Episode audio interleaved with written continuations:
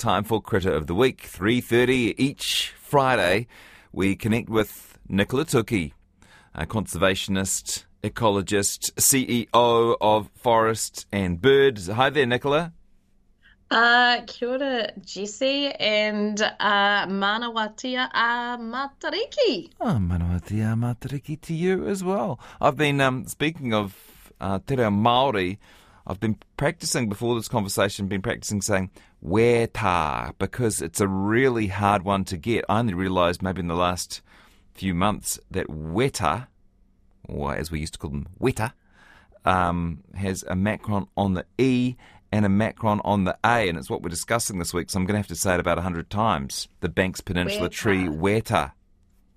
Weta, that's right. We are going to be talking about uh, Banks Peninsula tree weta. As an aside, um, there is, you know, this song. Oh goodness, I can't remember. It became very, very fa- famous in COVID, and it's an old whaling song. Um, Yeah, the, sh- the, Uh, the sea shanty.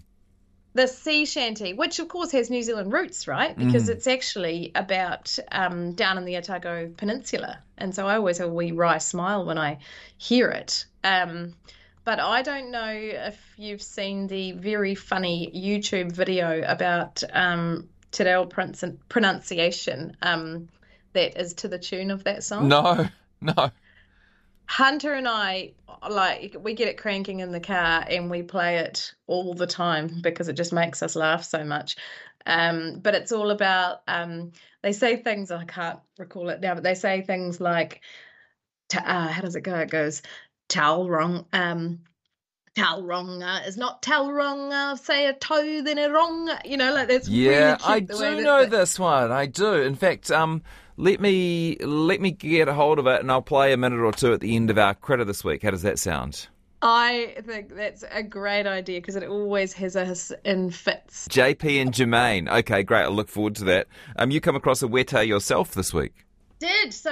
Um, my wee family and I snuck off uh, into the bush up by Kaikoura for our long weekend uh, for Matariki, and we had friends um swing by, and we were sort of the kids were sort of playing on the edge of the bush, and it's sort of just Kanuka and regenerating bush, and what they had a little boy about the same age as Hunter, and I could hear these kids going, "Mum, mum, mum." Nick, we found a weta. And I was like, oh, yeah, that's great because there's plenty of tree weta around there.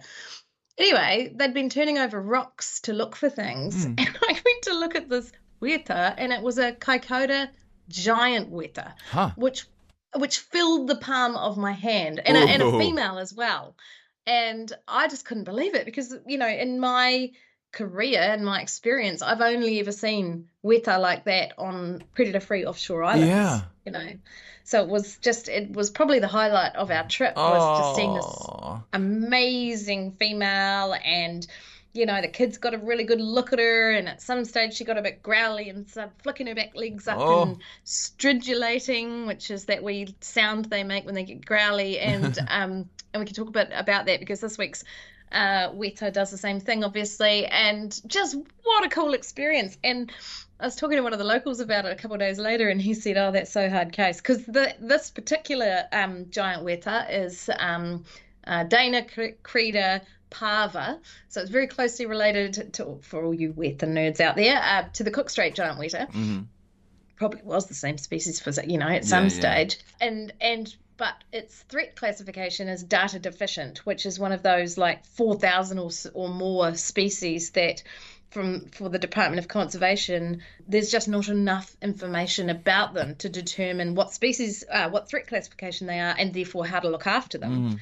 And the guy was saying that he's seen lots of scientists go up there over the years looking for the things, and they really struggle to find them. And you know, two little boys turning over rocks found one Yeah. on first go. Oh, cool. That's a beautiful, beautiful creature. I'm looking at some photos of it. But maybe we should save the Kaikoura giant weta for another occasion because you uh, are a little further south on Banks Peninsula for your critter of the week this week. Yes, so um, and this is a different family. This is the tree weta, which Mm. is Hemideina, uh, Hemideina ricta is this particular species. And they can range in all kinds of places. You know, often people these are the ones that you might find in Hemideina anyway, are the ones you might find in your gumboot or in your backyard or um, Uh, actually, I recently um, found one on the Endangered Species Aotearoa show, uh, which is Hemideina maori, which is a tree weta that lives way up in the mountains under rocks. So who knew?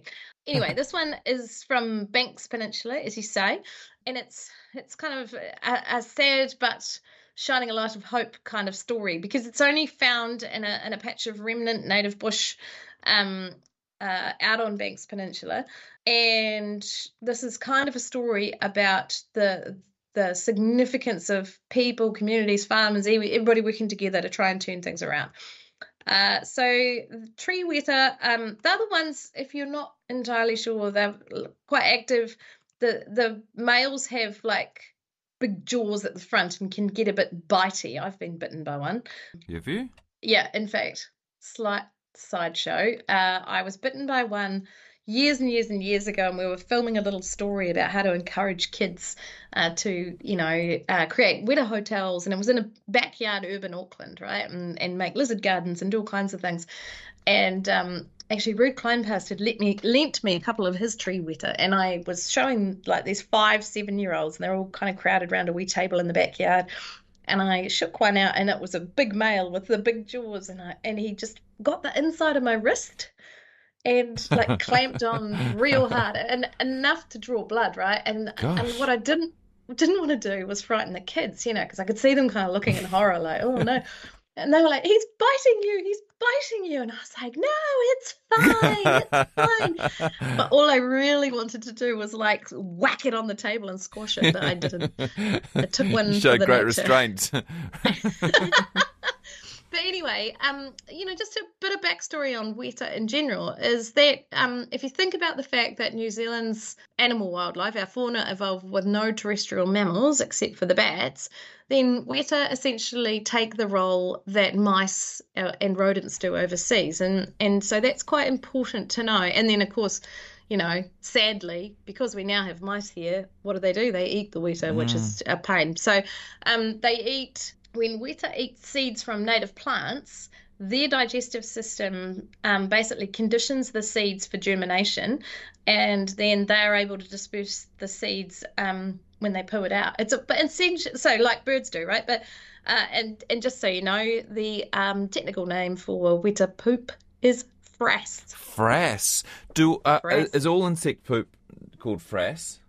Yeah, and and insect frass uh, is apparently now sold as plant food in some shops. So it's um I, I, suppose a good description or a good reflection of the fact that the interconnectedness of this stuff.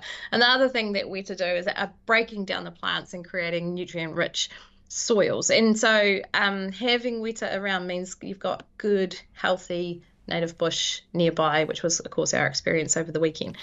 Uh, these ones, though, focusing on Banks Peninsula, and I think that's really important because, uh, you know, the work that has gone on on Banks Peninsula over the years is quite incredible, given that that whole area has had been almost deforested. I think down to about one percent over time. Yeah, as I've said before on the years. show, I was told that it's basically the forest that built Christchurch. Yeah, yeah, that's on that. Yeah, that's that's probably quite true. So, um, but because of the work of people like the Banks Peninsula Conservation Trust and the Jobs for Nature program that are um, that's been run out of Ngāti which is Rapaki, um, and the work of the local farmers and the land care stuff going on, um, incredible stuff is happening in terms of reforestation on Banks Peninsula, mm. which is going to be good luck for the weta, right? Um, so you know, thousands and thousands and thousands of plants and trees have gone back into Banks Peninsula, and I, the last I heard, which was a few years now, it had grown from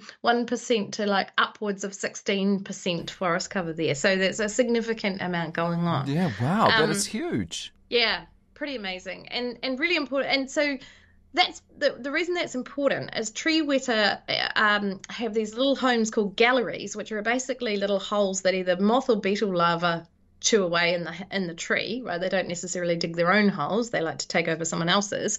But then they kind of chew away at the at the entrance to make sure that the bark doesn't grow back over.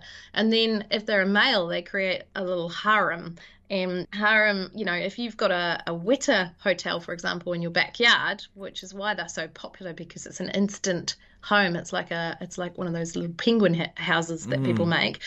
It keeps them safe from predators and makes monitoring populations heaps easier. You can have one male and up to 10 females in there. Um, so the Banks Peninsula tree weta, they prefer an, a tree gallery. Um, but if these are in short supply, and given the, the habitat requirements they have and, and the, the lack of forestry at this point, um, or forest out on Banks Peninsula, then they'll look for like a hole in the ground, in under rock stacks or, or fallen trees or posts, you know, to create their little gallery. And um, obviously, the, the this is interesting. The notes say they prefer galleries with smaller entrances. I suspect that's because if you're in a gallery with a larger entrance, then you're you're a dead weta because rats, possums, stoats, uh, and other predators can't get into yeah, them. Yeah, got to find the perfect home.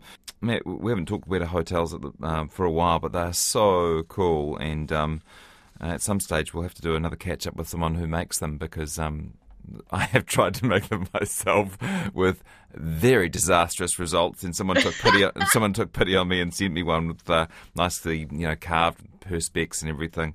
Um, oh yeah, that's what you want. So yeah, particularly when you've got kids. Well, yeah, great kid, start. You want eh? to slide, yeah, slide the door back and have a wee look. So, and I think that's quite important because I think lots of people get a bit heebie-jeebies about weta, and actually they're one of our iconic species yeah. here in New Zealand.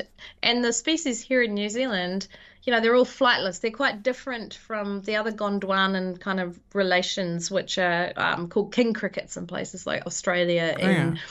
and South Africa. Uh, so you should be delighted. You, know, you, should exclaim with joy when you come across a weta, not say "oh" or "how can I kill it." Yeah, yeah, yeah, that's right. Oh no, please don't do that. Um, and especially if you're a Banks Peninsula weta, which is just slowly finding itself some more habitat to be able to live yeah, in. Right. Um, and for that, they need um these particular ones. They like kanuka, lacebark. They also like mahoi, kapuka, which is broadleaf, five finger, fuchsia, mahoi, or mountain holly. So there's a range of things that we can grow um for them. Uh, and to just quirky fun facts. One final uh, fact, yes, is uh, 3.45 and Wallace Chapman in the panel grows closer. Oh, well, he'll just have to wait. He'll be, I know, he likes weta. We're going to run, out time, run out of time for your sea shanty. okay, okay, okay. Um, so New Zealand, our weta have their ears but on their knees, which I find fascinating. Yeah, okay, that fact was worth waiting for. Can you rate the attractiveness of the Banks Peninsula tree weta on a scale of 1 to 10? Yep, I think it's beautiful. It's got that lovely chocolatey brown colour. It needs all the love it can get. It's getting a six from me. Okay. Nicola Toki, six out of ten. Fair call. And um, have a great weekend. I'm going to finish off with the team from Hahana doing the Te Reo Sea Shanty. We are the barren Voyagers on a mission to share Te Reo. We coming with chivalry, hare mai tatou pipil. Soon may we all speak well and get a little better with modine names. With a pot of gold and tea and rum, we know Paraparaumu is hard won. We are poor men, yes we're poor. I've got a sore toe, oh yes it's sore. Put a toe at the front end with poor, that's how you say to poor. Tauranga is and Tauranga, another toe at the front and roll that R. Tauranga is how ye say, I'll trade you one sheep for a yippee-ki-yay. Soon may we all speak well and get a little better with modine names. The butter is open and the jugs are full, keep using your cuckoo. Hey. La la la la la la, da tra la la, da tra la la. I hope you enjoyed. Now here's Wallace Chapman in the panel.